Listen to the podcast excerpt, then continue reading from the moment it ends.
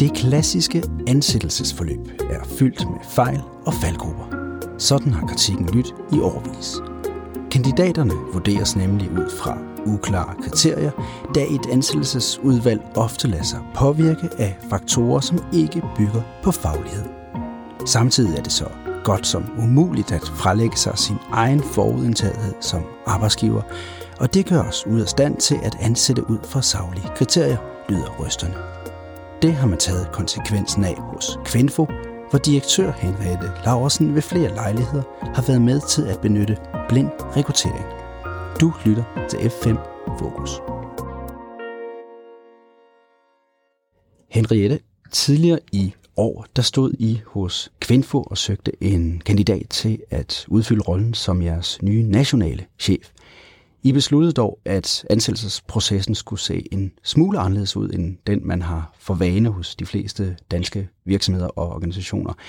I valgte nemlig at tage bind for øjnene i overført betydning og indlede en blind ansættelsesproces.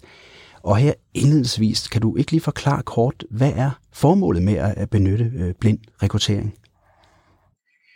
Formålet med at benytte blind rekruttering er jo i virkeligheden at kunne man måske sige, at snyde sin, sit eget hoved, sin egen hjerne lidt, fordi vi ved jo fra rigtig meget forskning og undersøgelser, at vi øh, jo alle sammen er præget, og det gælder jo også i Kvinfo, præget af vores kultur, præget af ubevidste bias, så vi bliver faktisk, vi tror, vi kan vælge bedst kvalificeret.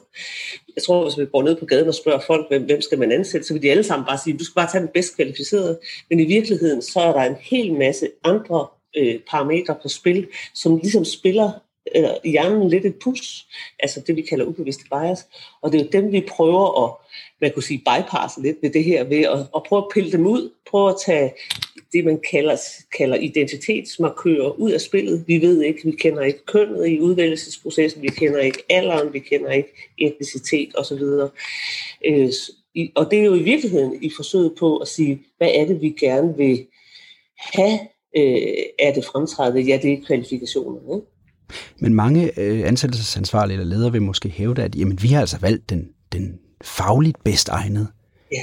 Øh, og problemet med det er jo bare, at det den fagligt bedst egnede, den bedst kvalificerede, det er jo på ingen måde nogen objektiv videnskab. Øh, så, så man må bare sige, jeg kan ikke gøre det, du kan ikke gøre det, ingen kan gøre det. Så, fordi vi kommer til at, at, at hvad skal man sige, tage nogle forskellige parametre ind. Der er jo mange erhvervsledere, der vil sige, når de har ansat, de ansatte den bedst kvalificerede, men det tog i virkeligheden kun få minutter at vurdere, hvem det var. Og det betyder, at vi bruger mavefornemmelse rigtig meget. Vi, vi, den der fornemmelse af personen. Og det, det, det er jo ikke fordi, at blind rekruttering fuldstændig udelukker, man også bruger det parameter. Men man kommer måske til at træffe beslutningen lige hurtigt nok, og også mere, altså også hurtigere, end man egentlig er bevidst om. Men, men fortæl mig lige, Kvinfo er jo Danmarks videnscenter for køn og ligestilling, og, og, og særligt med streg under ligestilling, Hvorfor valgte I så at benytte blind rekruttering? Jeg mener, I bør vel om nogen kunne vurdere kandidater ud fra et, et lige og objektivt vilkår?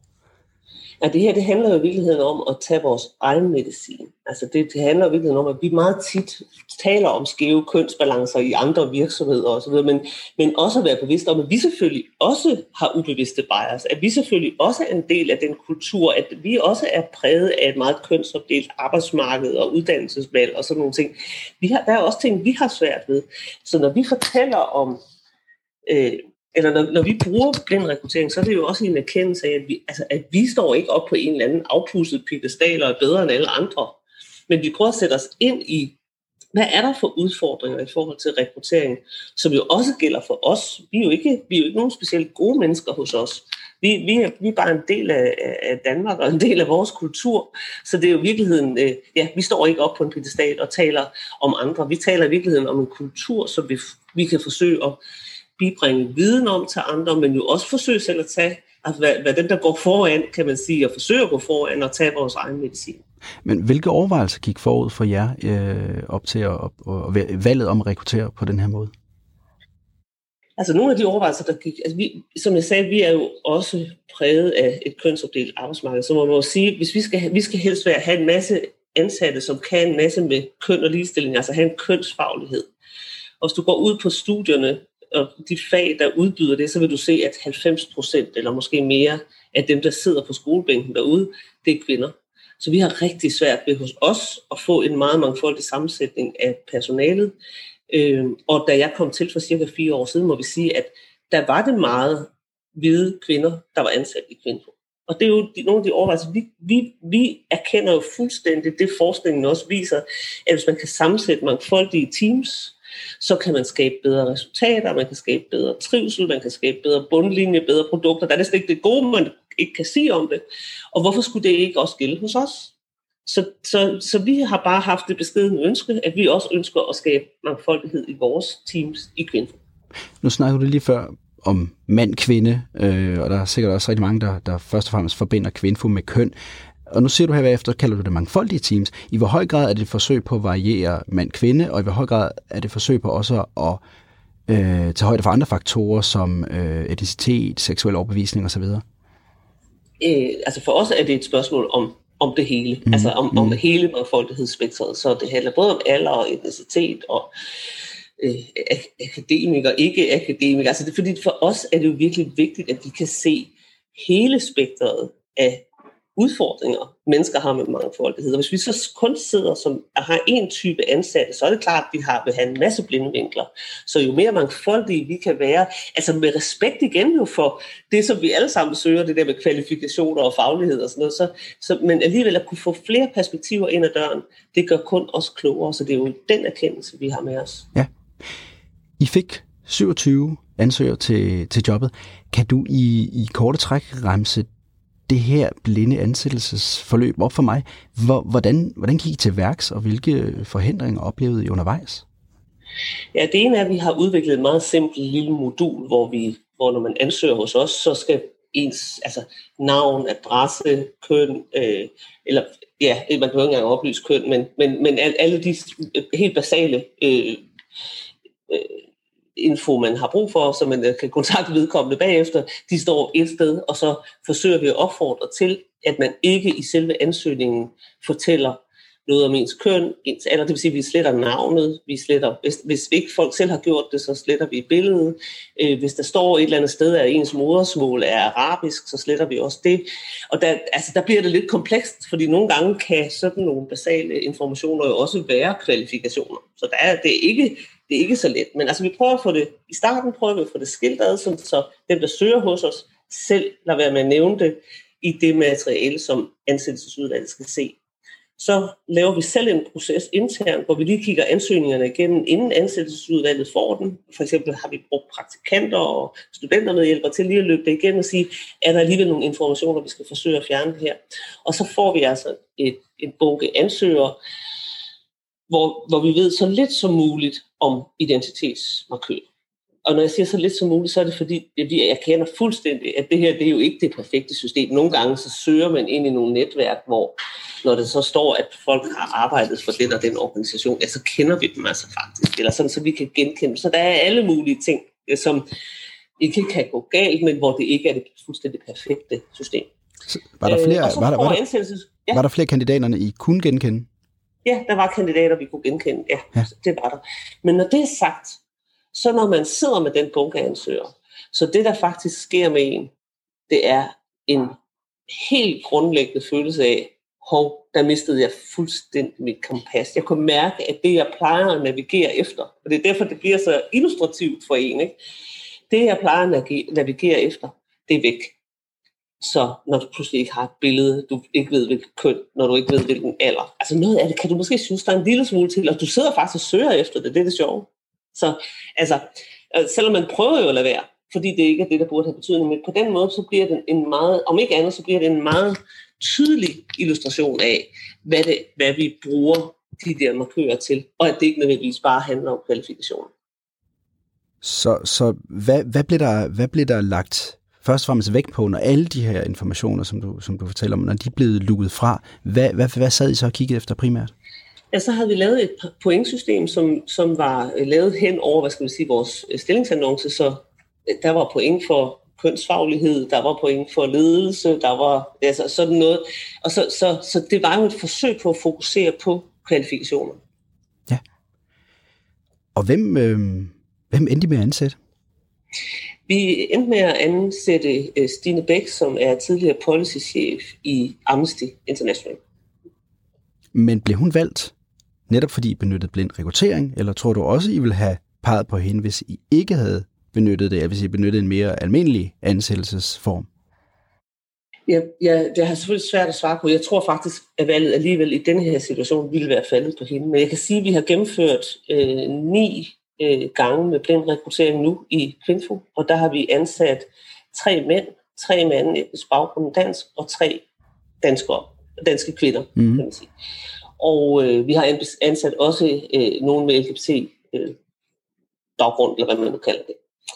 Så, det, så øh, i virkeligheden så er vores søgen efter den nationale chef måske det dårligste eksempel, vi har på, at det virkede. Men øh, man må sige, hvis vi ser på det samlet set, så har det hos os tilføjet rigtig meget mangfoldighed allerede i de ni øh, omgange med blind rekruttering. Ja, for det skulle jeg til at spørge om ni gange, så må jeg have gjort nogle erfaringer nu.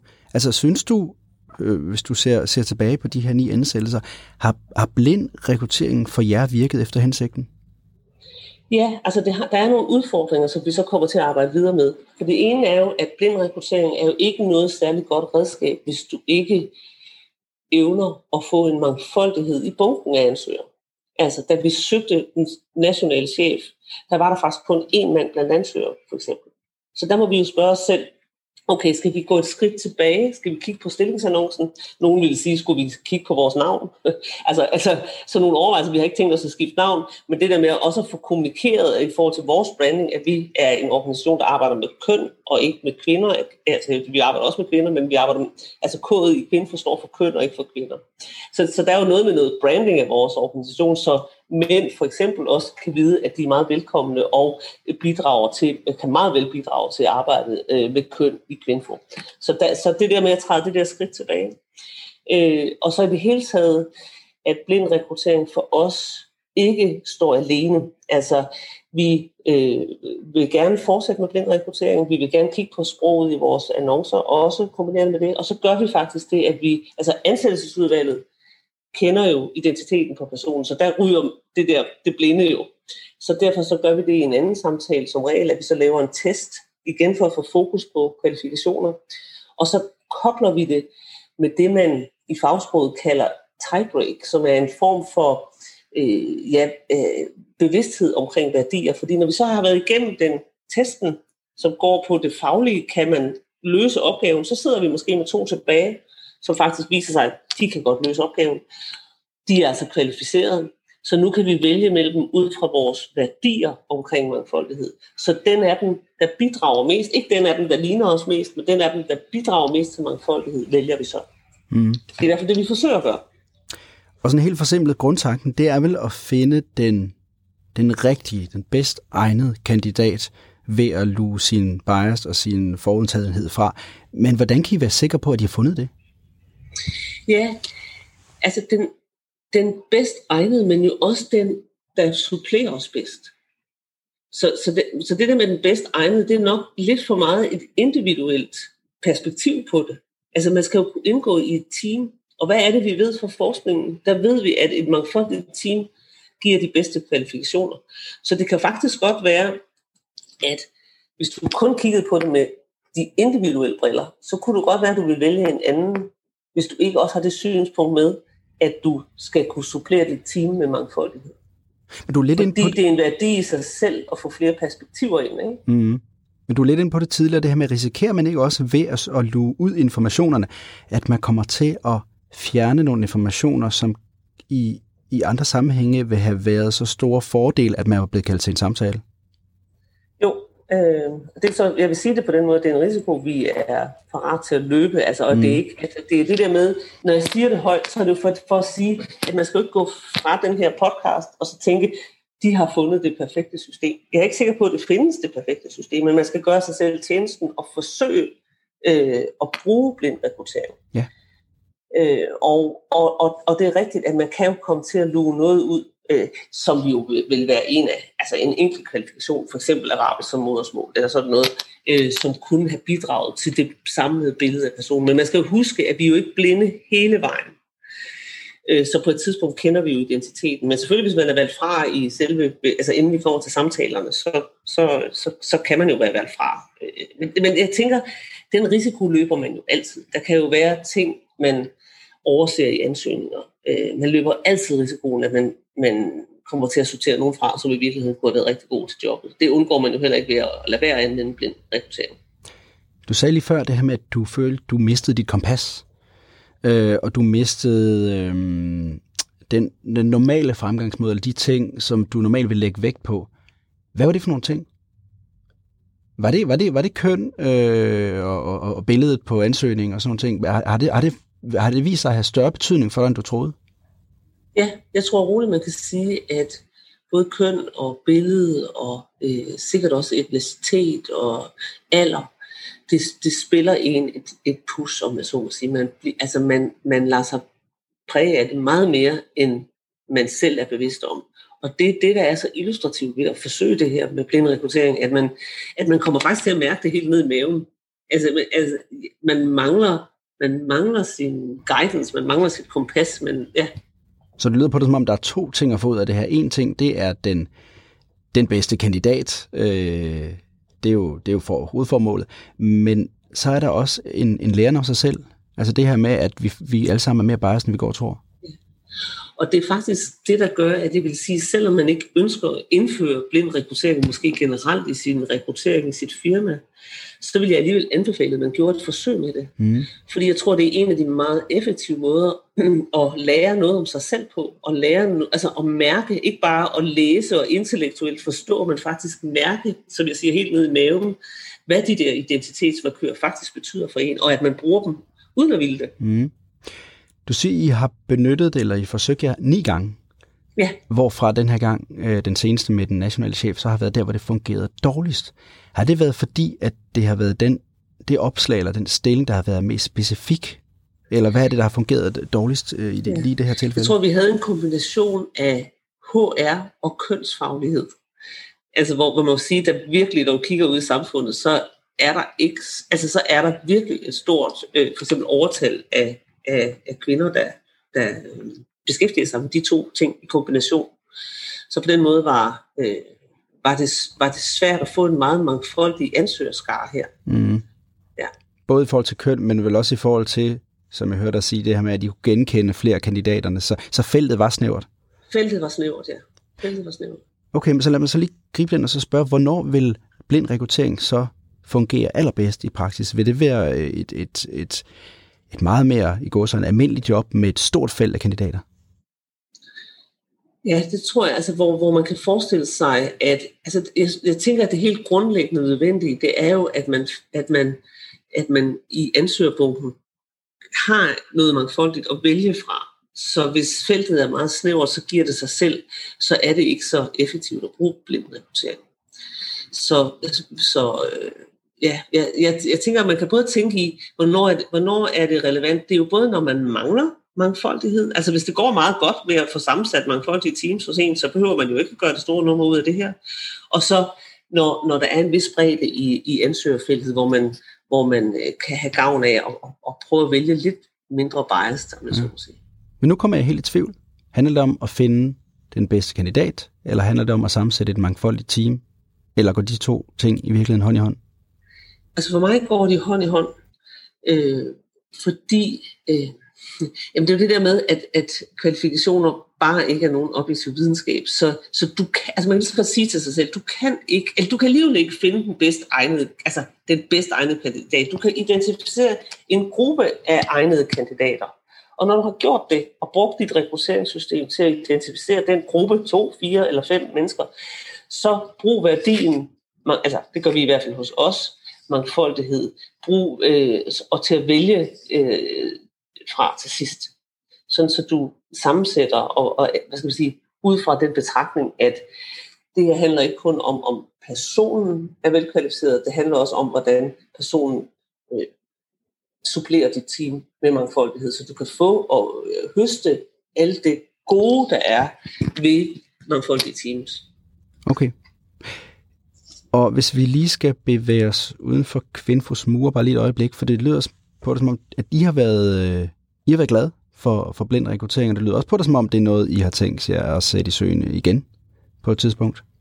Ja, Ja, vi kommer til at blive ved med at anvende det, men vi kommer også til at blive ved med at prøve at blive bedre endnu. Mm. Altså, så det kan være, at vi kommer til at kombinere det med sådan noget case-baseret øh, ansøgninger. Så det kan være, at vi slet ikke øh, ønsker egentlig ansøgninger fra folk i fremtiden. Det kan være, at vi hellere vil have, at de løser en opgave, øh, og så øh, vælger vi ud fra det. Øh, og så på et tidspunkt skal vi jo møde folk, så kan vi jo gøre os blinde i den proces. Altså så kombinationen af forskellige rekrutteringsværktøjer, øh, tror jeg, vi kommer til at fortsætte med. Okay. Nu sagde jeg det her med at forsøge lige at bevæge sig ud for, uden for Kvinfo, øh, og der kunne vi jo netop passende tage hensyn til muligvis til flere af de lytter, der sidder og lytter på, på du og jeg lige nu, som måske synes, det her det virker interessant, eller det virker som en mulig rekrutteringsmodel, men som måske alligevel ikke helt kan se måske fedusen, eller hvordan man skal bære sig ad.